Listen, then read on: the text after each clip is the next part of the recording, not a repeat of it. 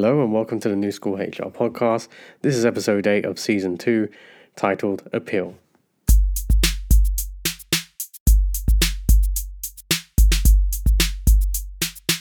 So, the appeal, aka community service, because you usually end up getting drafted to do an appeal, right?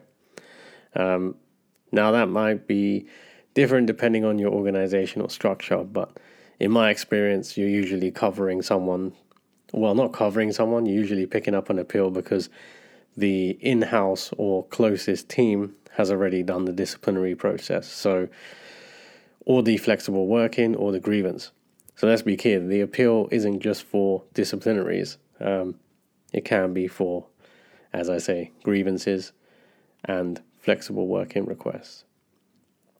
So let's jump straight to it. Now, I'm going to start with reasons for dismissal because in my experience, that's usually where you get the appeals.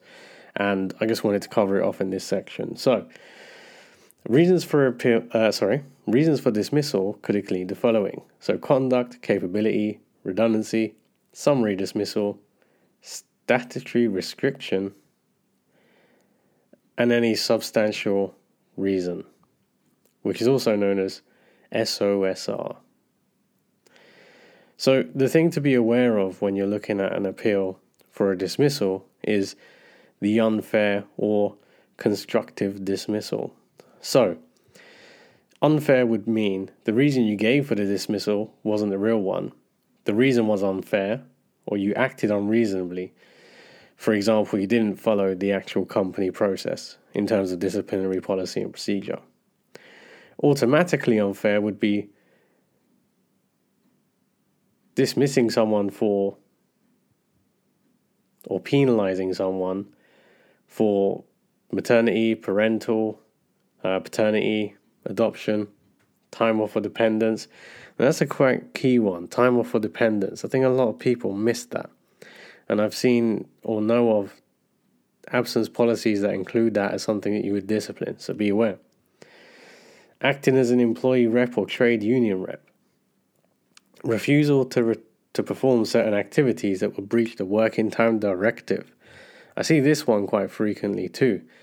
Well, no, that's a lie, not dismissal, but I usually see people kind of being forced into doing something that would, have a consequence. I mean, I've not seen a dismissal for it, I just want to make that clear, but yeah. Joining or not joining a union because they are a part-time worker, so you might make someone redundant because they're part-time. Because they constructive dismissal, it is a form of dismissal. So this is where an employee resigns from their job because of the employer's behavior. It may be considered constructive dismissal. The employee would need to show the following: that the employer committed a serious breach of contract and the employee felt forced to leave because of that breach.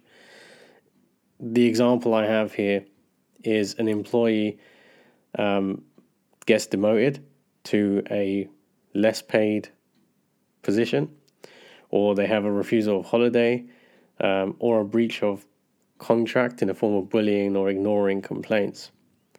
So the other thing is an employee would normally have raised a grievance at this point as well. Ensure all managers are aware of this. The thing I typically see, so if we go along the lines of grievances, and I know I've had the grievance podcast, so you can refer to that one. But there's usually signs that there's a problem quite early on. So you'll get the sort of queries to yourself or the payroll team or whatever, or you get a query asking for policy or something. Those are the kind of things you need to act on when you see it. Especially if it's a name you don't recognize. So, there's that. And then there's the family favorites, likewise. Is there a reason why? Is there any substance behind what they say? So just be mindful of the sort of contact that you receive at all times.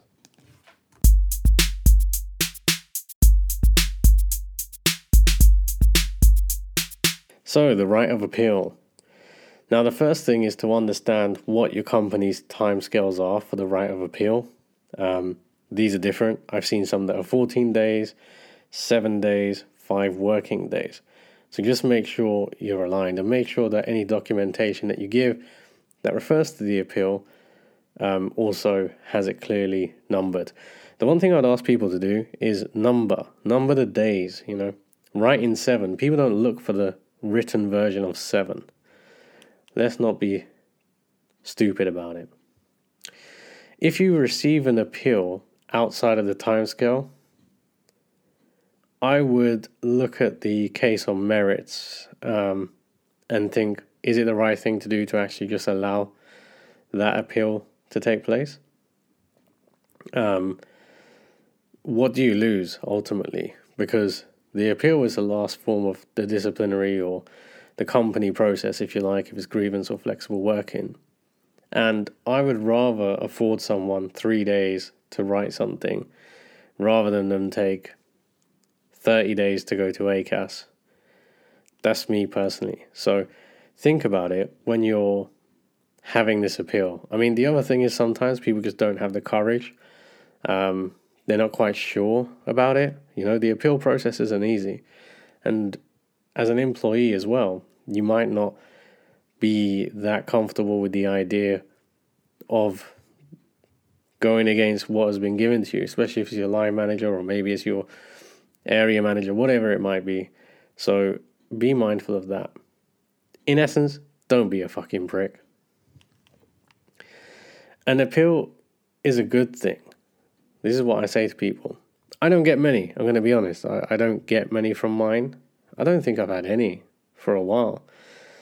From any sort of disciplinaries I've done, but I do cover them, and I think the premise is basically to prevent a tribunal, and I think it's almost like the safety net, having a second pair of eyes to look at what has actually taken place, having someone's independent view, because sometimes, you know, that disciplinary team is within the same team, so they might not necessarily be looking at it impartially.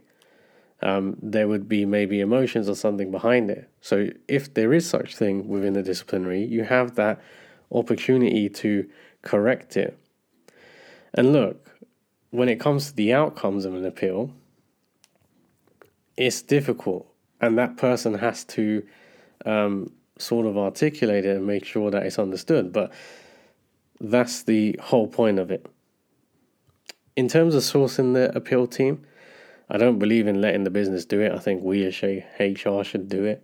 So we should be thinking about the case. We should be taking a very conscious look at it.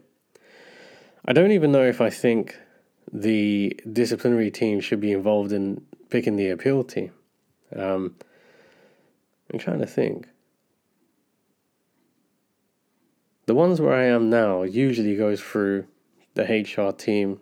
The HR director kind of then decides who he gets allocated to. In the past, it was usually, because of the structure we had, it would go to the business partner anyway, because we weren't involved in disciplinaries, if you like. So depending on your structure, it might determine where it goes by default. But if you're in a structure like where I am today, or even when I think to my HR advisor time, the business partners didn't really get involved. So we used to cover each other's. We did it based on geographical locations. So there was 2 in the south or 3 in the south. So you kind of had a bit of a network there, and those were usually your neighbors. The other thing is I've spoke about repeatedly about the format of scanning and keeping your packs. Obviously, make sure you keep the theme. So if you get the appeal and if you've got it all there, just make sure that everything is scanned, numbered and referenced if it hasn't been done already. You know, we've all got different ways of working, and if you're taking an appeal for someone, make sure that you've got it to the standard that you want it and it's set out in the way that you want it as well.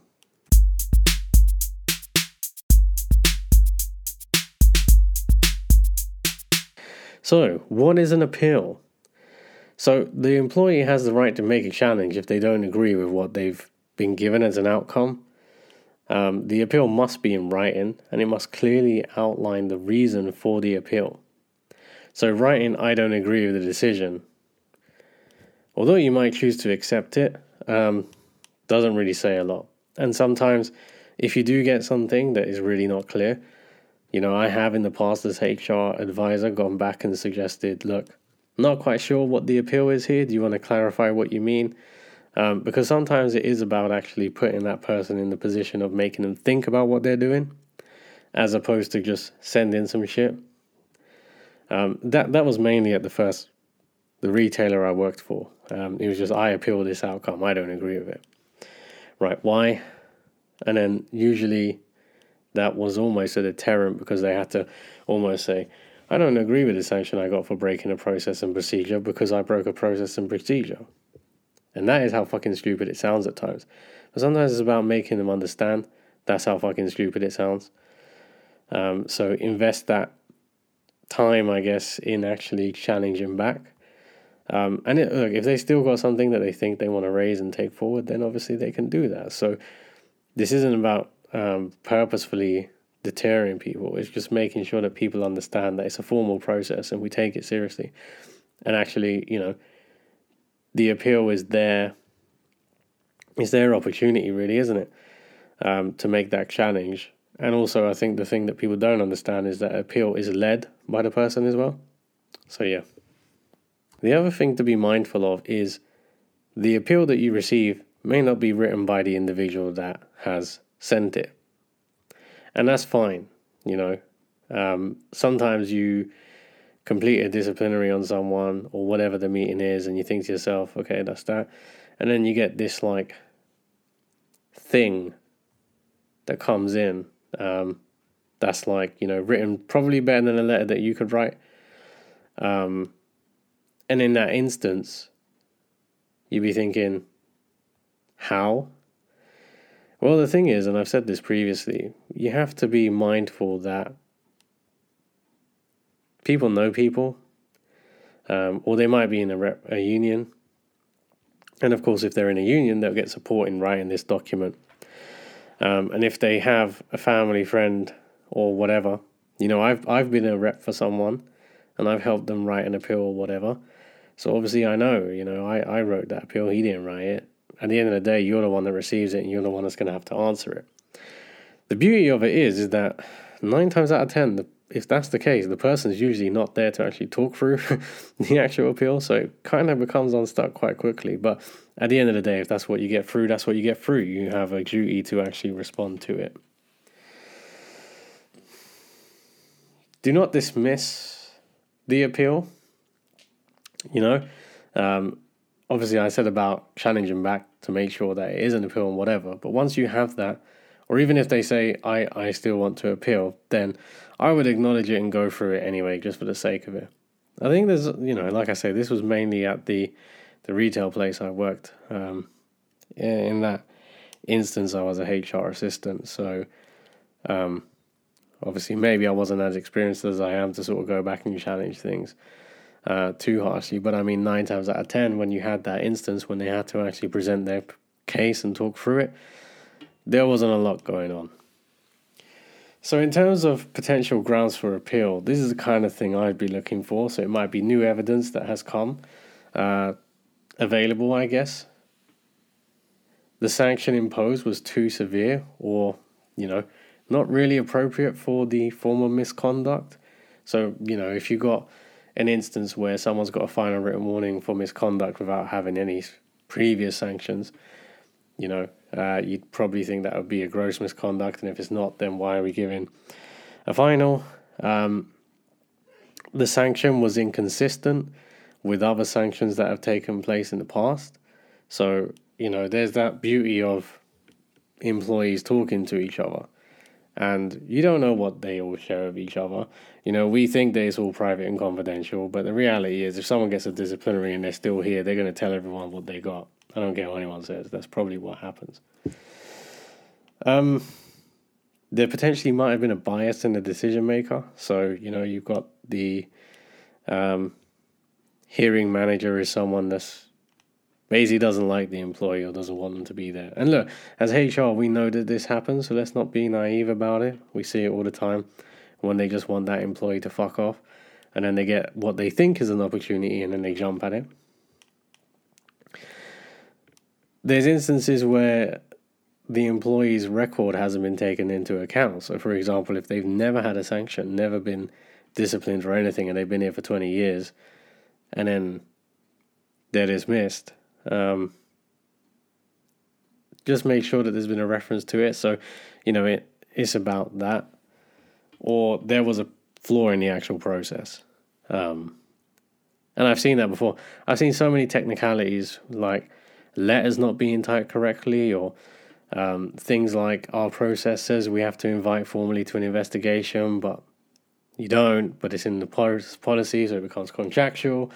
So it's all worth knowing everything and making sure that everything is intact. And again, these are the things that if you get an appeal, rather than go to a tribunal and end up having to pay a fee to someone, you could prevent any such thing happening.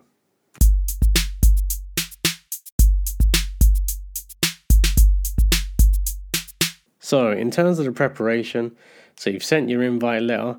The next thing is to make sure that the person holding the hearing has all the documents. Now remember, this is going to be two sets of documents. So the first thing I would always ensure is that from a point of view of what pack I would expect to see is whatever you're going to have sent the employee following the disciplinary hearing. Now I would usually include whatever documents from the investigation and the investigation notes as well. So I guess it depends what you do. Some companies will have every single piece of evidence and whatever.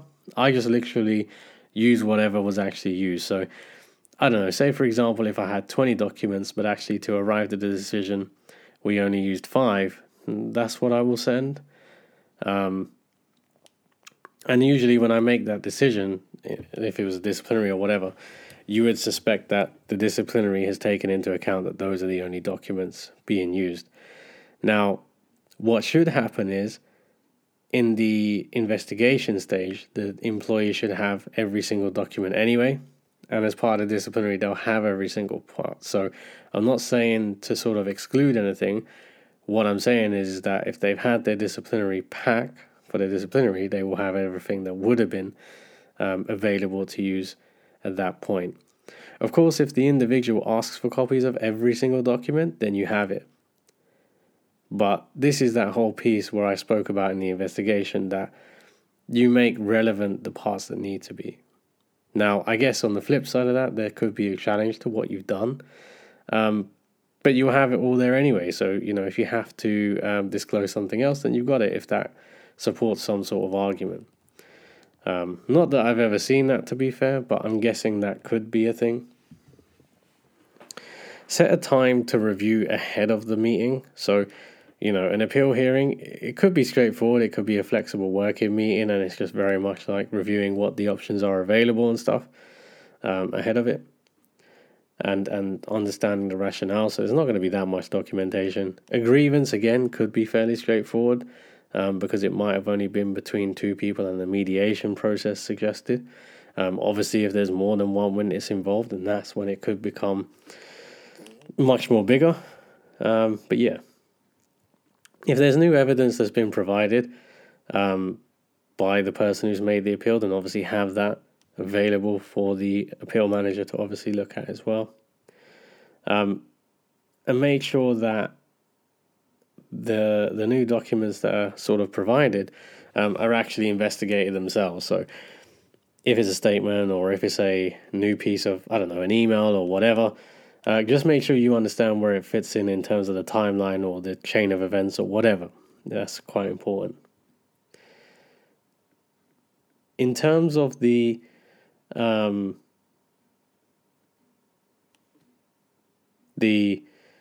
appeal letter,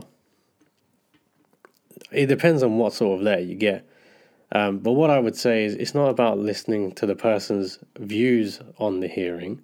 It's about what's factually there and making sure that, you know, when it comes to the views you're looking at is things that are reasonable to consider. So like the length of service or the biasness or something like that. But it's very important that when you're looking at this letter, you highlight anything that immediately jumps out. The other thing to do is to speak to the disciplinary team. So if you need to ask cross questions or explore why certain things were or weren't done, then obviously you have that opportunity ahead of the appeal hearing. If the appeal letter is stating the clear grounds, then obviously you've got the opportunity to go and investigate that. But I guess in theory, you don't really have to. You can adjourn the appeal hearing and then do so if you need to. But me personally, if there's something I can flag and fix, I'd rather do that then. I don't like my appeals to drag on. I like to kind of do it in the day and give the outcome on the day as well. The other thing to think about is there may be some questions you have to sort of ask as well. Remember that one of the outcomes of an appeal is that you can change the level. And there might be questions that were missed or opportunities that were missed as part of the disciplinary, or it might just be that you have a totally different knowledge of it. And so you might wish to explore those areas as part of the appeal process too.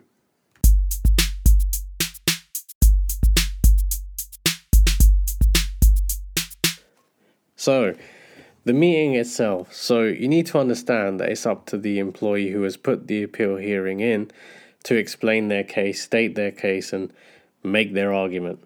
Which all three things sound the same, but anyway, you get my point. It's the employee's job to make you as the appeal team consider that the original sanction or decision was wrong. So it's not your job to justify the decision. And I think that's where a lot of appeal hearings go wrong. So I know I've talked about prep and evidence and all that, but that's in getting ready to respond. It's very different to getting ready to prepare to redo the disciplinary. Okay? So it's not your job to do that. It's their job to make you change your mind. That's the easiest way I can say it. If you know something, so when you hear something and you know something to be incorrect or whatever, take the opportunity to correct it when the employee finishes. So when you're doing your summary or when you need to ask further questions, you can obviously do that after they've spoken. But the main thing is to make sure that the employee has the opportunity to listen. You may need to adjourn the hearing for another date in the future if, for whatever reason, you're not able to investigate the points or there's, new evidence presented again on the day of the appeal, because that can happen. I have seen it where employees will save their best card until literally quite late on in the appeal, and you think to yourself, why didn't you just say that in the first fucking place? But anyway, so there is going to be instances where you're not going to have a clear-cut process, if you like, or meeting. Make sure that if the appeal has 20 points, that all 20 points are covered by the employee. So what tends to happen in my experience is that the employee gets a bit flustered almost, or they've got this audience and they just get really sort of inspired, if you like, and they totally stray away from the appeal. So what I do is I clearly outline to them that, look, this is your appeal hearing. You've raised these points. Could you talk us through each point one by one? And then that way, if you've got your notes template, you have each point within the notes template, just making sure you don't miss anything. And then getting them to explain it. Sometimes when you do that and you ask them, they actually just withdraw that simple point. But that's what we do. The thing to note is that if you get an appeal that's 20 points, that does mean you're going to have to respond to all 20. So therefore, I use the whole founded, unfounded thing as part of the rationale. Now, in terms of doing the meeting and going through it, obviously you're going to have to make sure you document properly what they say. So, appeal hearings, they do have the right to representation as well, and you would need a separate note-taker. New points may be made, but what I prefer to do is let them finish the actual content of their letter first. So I want to hear that bit first, and then I give them the opportunity to say, look, is there anything else in addition to what you've raised that you want us to consider or review or whatever? And then obviously that's going to potentially be factored into the outcome that you haven't prepared for, but that's the whole point of having a fair appeal hearing.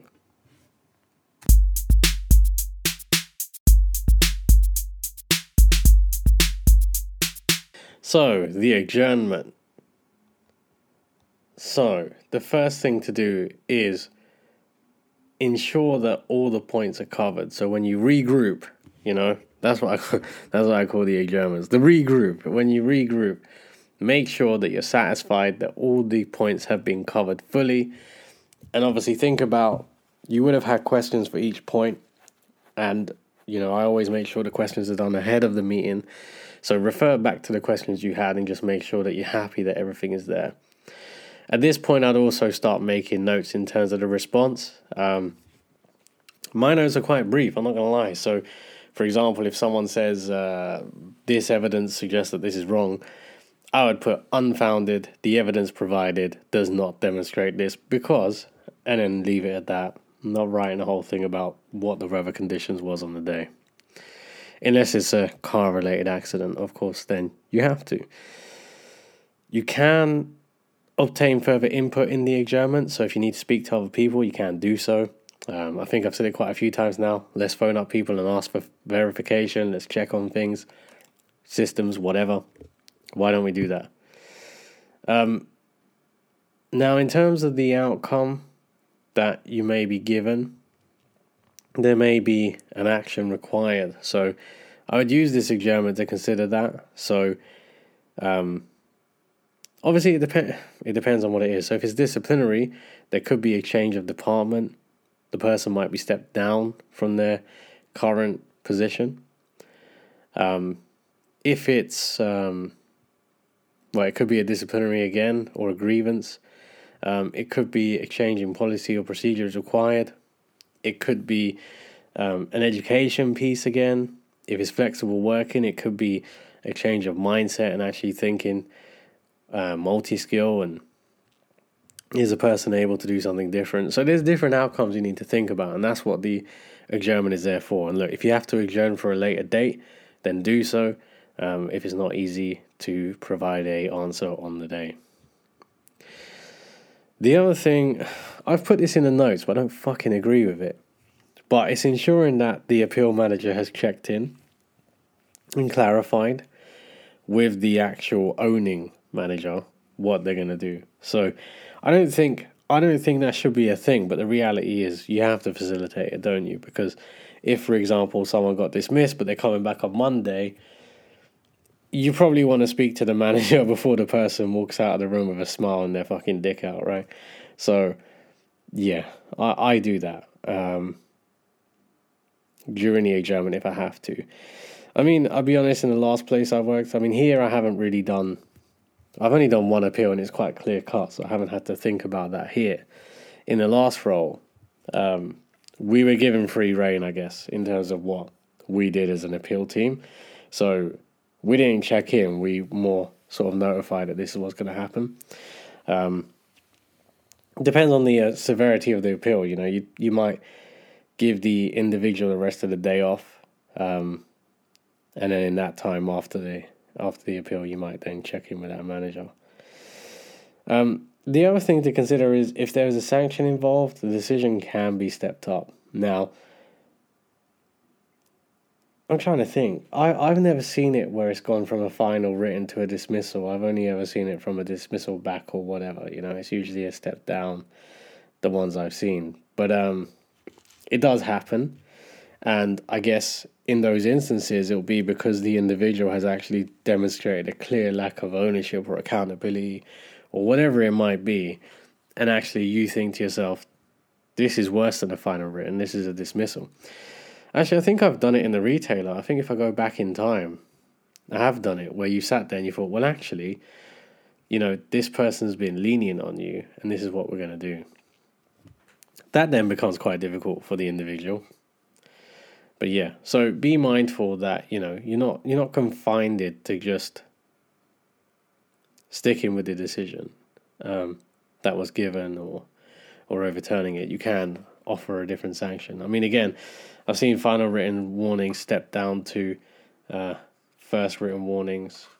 I've seen dismissals step down to final written warning.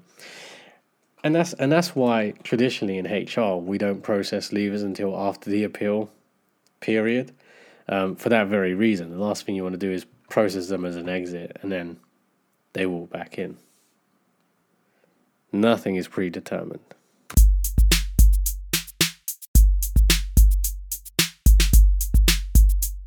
In the outcome, you need to ensure that the individual has the opportunity to ask questions or add anything that they want to.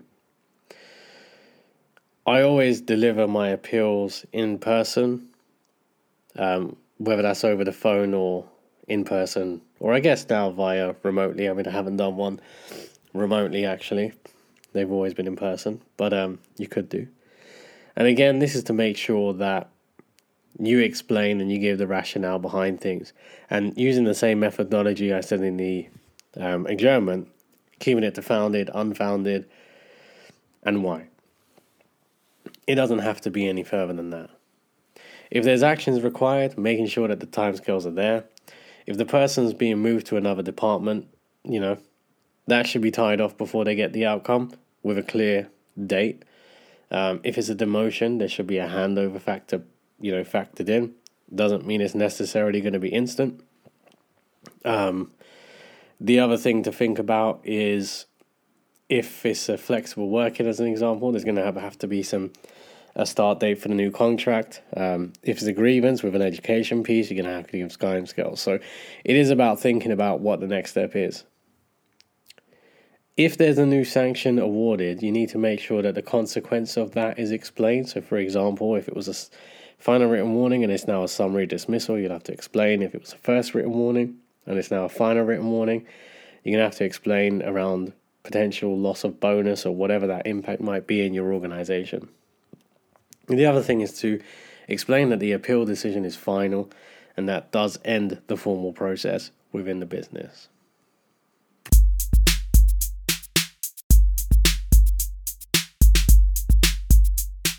So, what happens after you give the appeal hearing outcome? So, look, if it's a dismissal, you're going to have to sort of explain that.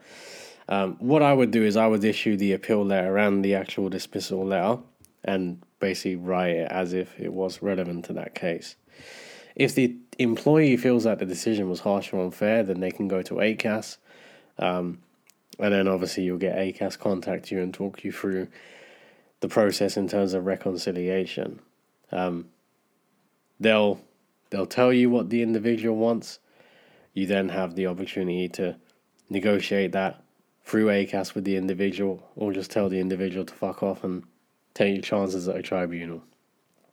I've not had to do that, so I don't know too much about what would actually happen, but there you go. Ensure all the notes are signed from the meetings. You're going to want that done. That should probably be in terms of the outcome piece. But obviously, if you're doing it remotely and that, just make sure everything's signed, make sure all the documents are kept together, make sure your reference and all that kind of stuff is kept. The adjournment notes, if you have to keep them. But usually I write them up as part of the actual notes anyway, so it's there. But make sure that you've always drawn reference to each individual item that you've used, whether that's CCTV, memory stick, whatever it might be. In terms of the action, making sure that the implementation is discussed with the actual departments, and then making sure that if there's any training required, that trainers are involved. And from a HR system point of view, making sure that that's processed as well. The most embarrassing thing is if you're given an outcome of something and then it doesn't get action by your own team, that's going to be fucked up. So, that's the end of this podcast. I think that is probably going to be the shortest podcast we've ever done. But we all know that in terms of training and stuff, the appeals are usually chucked in on the disciplinary process. It's usually the last part. It's usually about 5 minutes. So to hit 34 minutes at this point isn't too bad. So that's the end of this episode. I hope you got something from it. Any questions? Email, message, LinkedIn. Have a good weekend. It's Friday at the time of recording anyway.